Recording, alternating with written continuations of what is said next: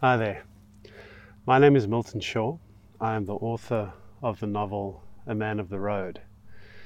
And what I'm doing is I am conducting an experiment in storytelling where I am going to read my novel out to you as a filmed audiobook in locations in which the novel is set. So, that little town that you can see behind me, that is the town of Vredenburg on the west coast of South Africa. And it's the town where I spent my teenage years. I went to high school there. And it's also the town in which A Man of the Road begins. So I invite you to, of course, focus on the words. This isn't a movie, it's an audiobook.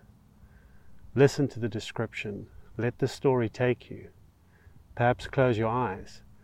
But if you need to, if you'd like to, look at the landscape behind me. See the world that this story comes from. I'm going to be adding in clips from the places where the action is set as the action continues. So let's begin.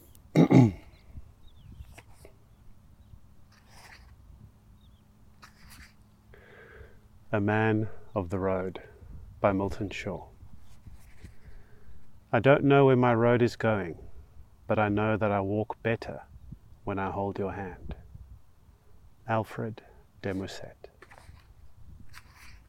Part 1 Chapter 1 It is a grey morning in the town of Freeburg. Little Mikey plays beneath an old oak tree its branches bare in winter's cold.